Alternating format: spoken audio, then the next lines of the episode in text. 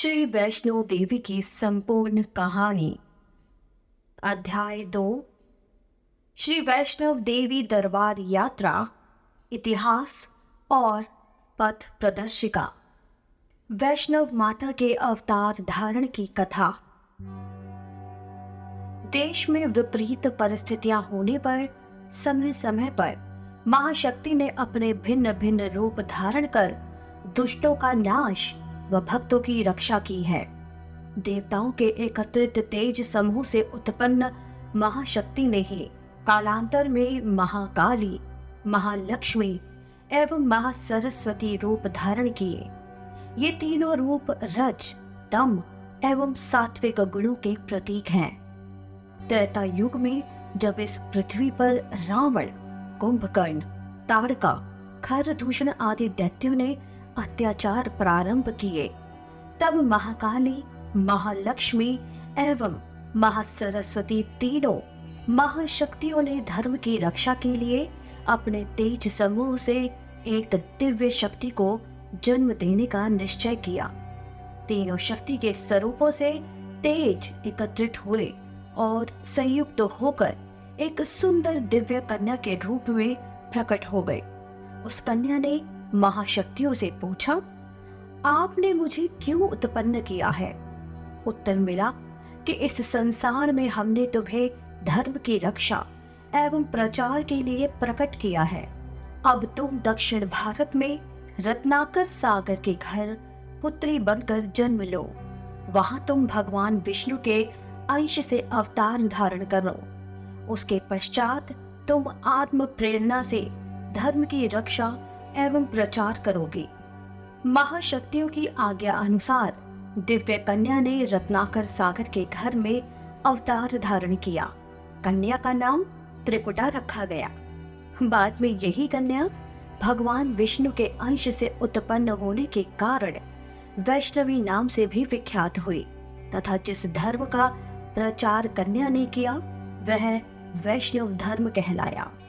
वैष्णव शब्द का अपभ्रंश ही वैष्णव है।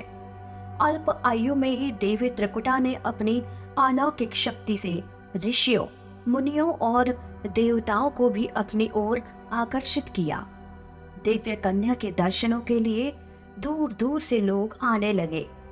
कुछ समय बाद त्रिकुटा ने अपने पिता से आज्ञा लेकर समुद्र तट पर भगवान राम के ध्यान में लीन होकर तप किया तथा उनकी प्रतीक्षा करने लगे।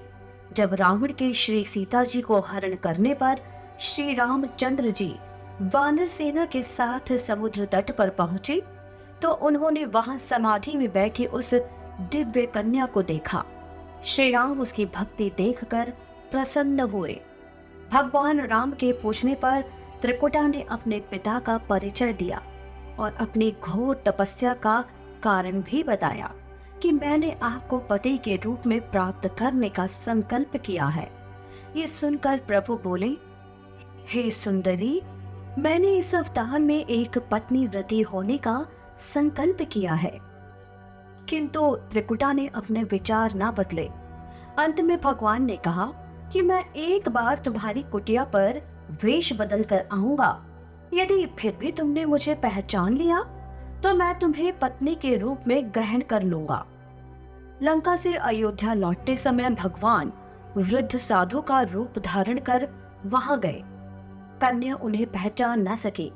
भगवान राम ने आश्वासन दिया कि कलयुग में कल की अवतार के समय तुम मेरी सहचरी बनोगी। उस समय तक तुम उत्तर भारत में मणिक पर्वत पर तीन शिखरों वाले त्रिकुट पर्वत की उस सुरमई गुफा में, जहाँ तीन महाशक्तियों का निवास है वहाँ पहुंचकर तपस्या में लीन हो जाओ। वहाँ पर तुम अमर हो जाओगे। नल, नील, हनुमान, जामवंत आदि लांगुर वे तुम्हारे प्रहरी होंगे। समस्त भारत में तुम्हारी महिमा फैलेगी और वैष्णव देवी नाम से तुम्हारी प्रसिद्धि होगी। विश्वास किया जाता है कि तभी से रत्नाकर सागर की कुंवारी कन्या वैष्णवी जो देवताओं के पुण्य आशीर्वाद से प्राप्त हुई। राम अवतार के समय त्रेता युग से ही इस सुंदर गुफा में विराजमान है और तपस्या में लीन है, जिसके विषय में प्राचीन कथाओं से आधार लिया जा सकता है। युग बदलते गए। माता अपनी लीलाएँ समय समय पर दिखलाती आईं और कितनी ही अन्य कथाओं का जन्म हुआ। माता ने अपनी लीला इन स्थानों पर विशेष रूप से की। जिस कारण इसे महत्वपूर्ण माना गया।